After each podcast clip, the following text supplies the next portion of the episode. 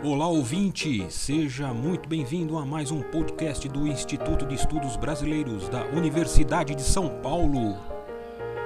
Instituto especializado e sede de acervos importantes de muitos artistas e intelectuais. A dimensão política é essencial na obra de Celso Furtado e assume mais de um formato e uma função explicativa. Neste podcast, pretendo falar sobre três desses arranjos: quanto ao método, na estratégia desenvolvimentista e no projeto político de futuro nacional. Primeiramente, a política está presente no método usado por Furtado para a compreensão da realidade social, o estruturalismo cepalino, corrente próxima de uma robusta sociologia econômica de cunho materialista e historicista. Neste ângulo, Trata-se de combinar a economia, central na análise da formação e na modificação das trajetórias subdesenvolvidas, com a história, a geografia, a arquitetura social, a cultura e as instituições políticas. Trata-se de um método dinâmico, porque busca causalidades, nexos, escolhas, acidentes que performam uma trajetória social, com forte pendor econômico. Até porque a gente não pode esquecer que o Furtado está abordando o processo de modernização nacional, e este é parte da lógica de expansão do capitalismo mundial. Com este método, Furtado produzirá dois momentos de análise da inserção nacional na dinâmica internacional um olhar sobre o passado e um olhar sobre o presente que o cercava, constituindo teses diferentes, mas complementares. No olhar sobre o passado, Furtado foca a análise da produção do subdesenvolvimento, esforço intelectual coroado com a publicação de Formação Econômica do Brasil em 1959. Há todo um esforço feito por Furtado para explicar como a expansão do capitalismo mercantilista e colonial foi capaz de produzir uma forma perversa e travada de modernização, a periferia primária exportadora, produto de decisões e necessidades econômicas do centro do capitalismo, mas perpetuada politicamente na dupla borda periférica, na subserviência da metrópole portuguesa e, subsequentemente, nos imperativos que esta determina em relação à colônia. Furtado explica o subdesenvolvimento enquanto um tipo moderno que não cabe, de jeito nenhum, na teoria econômica e política produzida nas sociedades centrais. Não há virtudes do laissez-faire, das vantagens competitivas, dos vícios privados, benefícios públicos, que deem conta dos limites estruturais encontrados numa situação periférica, em especial pela tendência forçada de preservação do papel da função primária exportadora destes países na divisão do comércio internacional.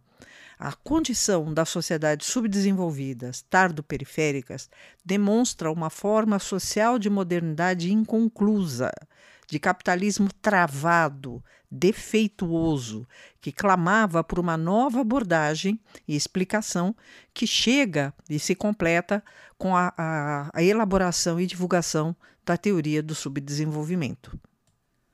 Esta é a primeira poderosa contribuição de Furtado no binômio subdesenvolvimento-desenvolvimentismo e que explica de maneira genial como chegamos a ser o que somos.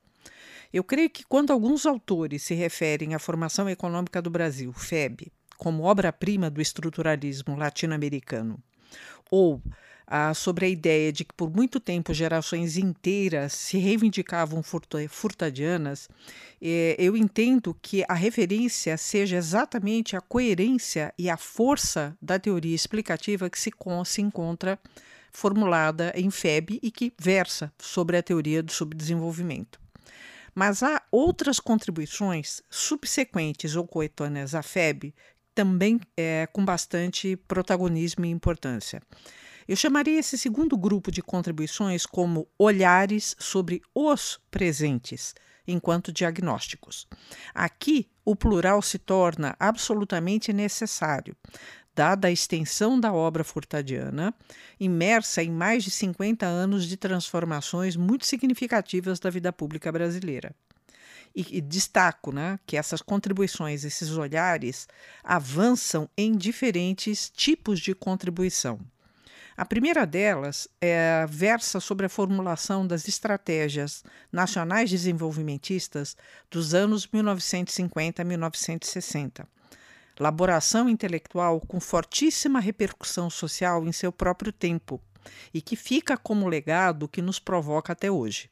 Furtado, de alguma maneira, deu corpo explicativo e operacional a uma gama de desafios e objetivos em curso no período problemas da sua geração, agenda da vida pública brasileira e que se converteu num poderoso instrumento de ação e transformação social no período.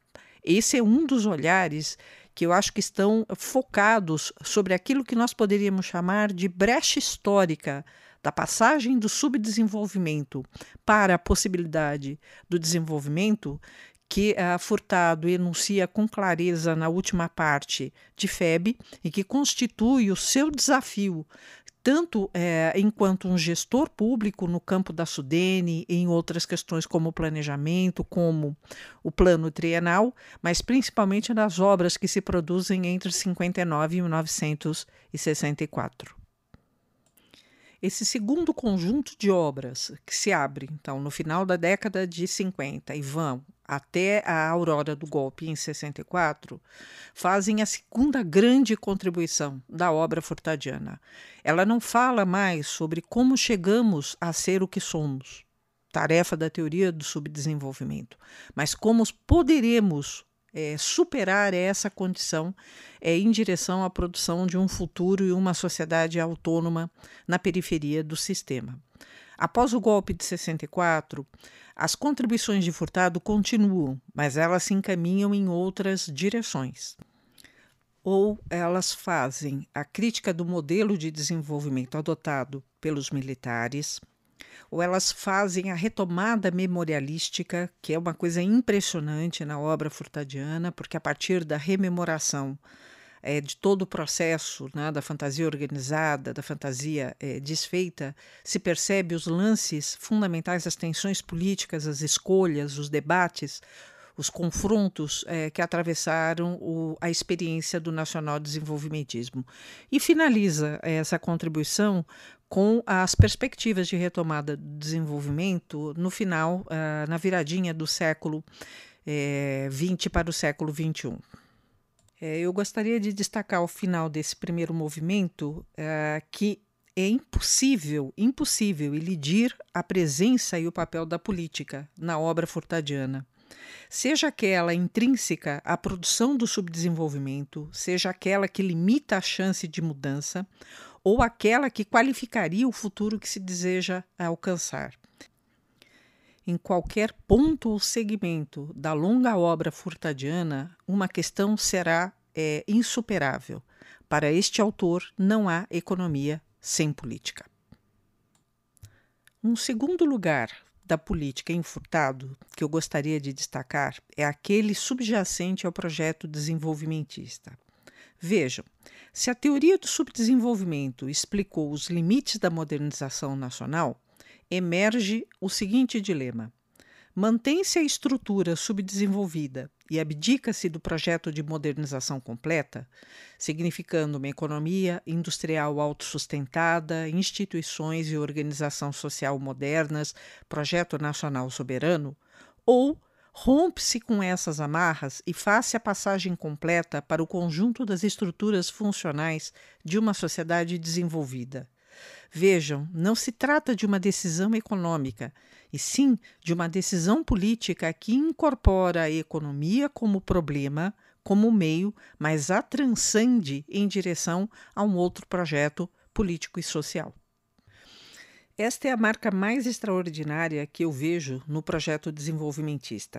O caráter de transformação, de mudança orientada que nasce da vontade política, enquanto um projeto nacional, que pretende alterar, via ação do Estado, os limites do subdesenvolvimento e permitindo o atingimento do desenvolvimento, que é econômico, sem dúvida, mas que vai muito além, muito para além da pura economia. Neste ponto, eu gostaria de fazer uma observação que em geral costuma passar desapercebida. A natureza estritamente política do Estado, que é um ente síntese da nação, bem como de todos os recursos utilizados na proposta desenvolvimentista. Os investimentos públicos nacionais, públicos internacionais, privados nacionais ou internacionais sendo negociados pelo Estado. A burocracia pública, peça fundamental nas etapas do diagnóstico socioeconômico, no planejamento e na implementação de ações de transformação do processo eh, de superação do subdesenvolvimento. A capacidade reguladora de leis e dispositivos, as estratégias macroeconômicas, a diplomacia, os mecanismos de proteção de concorrência do mercado internacional. Em resumo, não há peça da artilharia desenvolvimentista que escape do que a literatura convencionou chamar de capacidades estatais. Vejam, se tem política na compreensão do subdesenvolvimento enquanto formação histórica, sua potência se multiplica radicalmente quando falamos de desenvolvimentismo enquanto projeto. Há ainda no conjunto de estratégias desenvolvimentistas articuladas e pensadas por Furtado uma segunda perspectiva do papel a ser desempenhado pela política, a da defesa do marco democrático e das instituições democráticas de mediação dos conflitos, em especial a ação sindical, como modus operandi essencial para a passagem para o desenvolvimento. Ou seja, em Furtado, a democracia não é um lugar e as suas instituições um lugar que nós chegaríamos, mas é parte do processo e meio do processo de transformação e superação do subdesenvolvimento. Trata-se de um precioso meio para impedir duas mazelas perigosas: a limitação da inovação tecnológica e a expansão do tamanho do mercado consumidor interno, resultantes da prática de precarização dos salários no Brasil do período. Uma tendência à redução de salários e não elevação de salários. Lembrando que, na lógica furtadiana, a elevação de salários significa a propensão à inovação tecnológica, mas também um aumento, a dilatação da dinâmica que estimula todas as fases e segmentos ligados à industrialização mas também essa existência do marco democrático e de instituições permite ajustar o controle das ferramentas e da ação do Estado aos ares dos segmentos mais modernos da sociedade brasileira, aqueles ligados ao projeto industrial, urbano e assentado nas classes é, trabalhadoras. E é, esse ajuste seria importante exatamente em oposição aos velhos e clássicos interesses ligados aos setores agrários exportadores, aos latifundiários e regressistas quiçá reacionários. Acho que essa é uma tese importante, é, em geral pouco vista na obra do Furtado, que no processo de transição dos ciclos econômicos ficava patente, ativa e muito robusta um conjunto de elites que não só reforçavam o atraso nacional, mas impediam ou se apropriavam de maneira perversa dos projetos e dos recursos do processo de modernização que era esse que estava sendo colocado né, e pautado pelas estratégias desenvolvimentistas. Por último, quero me referir à dimensão política subjacente ao projeto de futuro desenvolvimentista. Trata-se de perguntar qual tipo de desenvolvimento e para quem, qual seria o beneficiário final desse projeto. Furtado era um republicano e um reformista. Desejava e pregava mudanças profundas, sim, mas que caminhassem em direção a um projeto de sociedade moderna, industrial, democrática e com soberania nacional. Mas pensava essa sociedade como capaz de elevar o bem-estar geral da população, com a diminuição das desigualdades de muitas formas existentes né, na sociedade brasileira, soberana e politicamente moderna. Com a crise de 64, tornou-se vitorioso um outro projeto de desenvolvimento, na verdade de crescimento pela via da modernização industrial, desenhado, desejado e levado a cabo pelo grupo civil-militar que chega ao poder.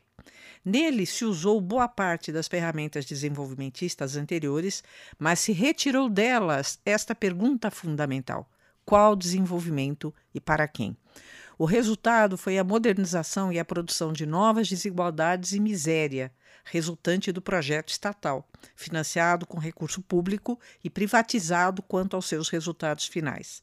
Bastaria essa trágica comparação entre a proposta furtadiana e a realidade do desenvolvimento parcial e truncado pós-64 para entendermos quanto pesa a natureza política que se aplica e que preside uma estratégia desenvolvimentista.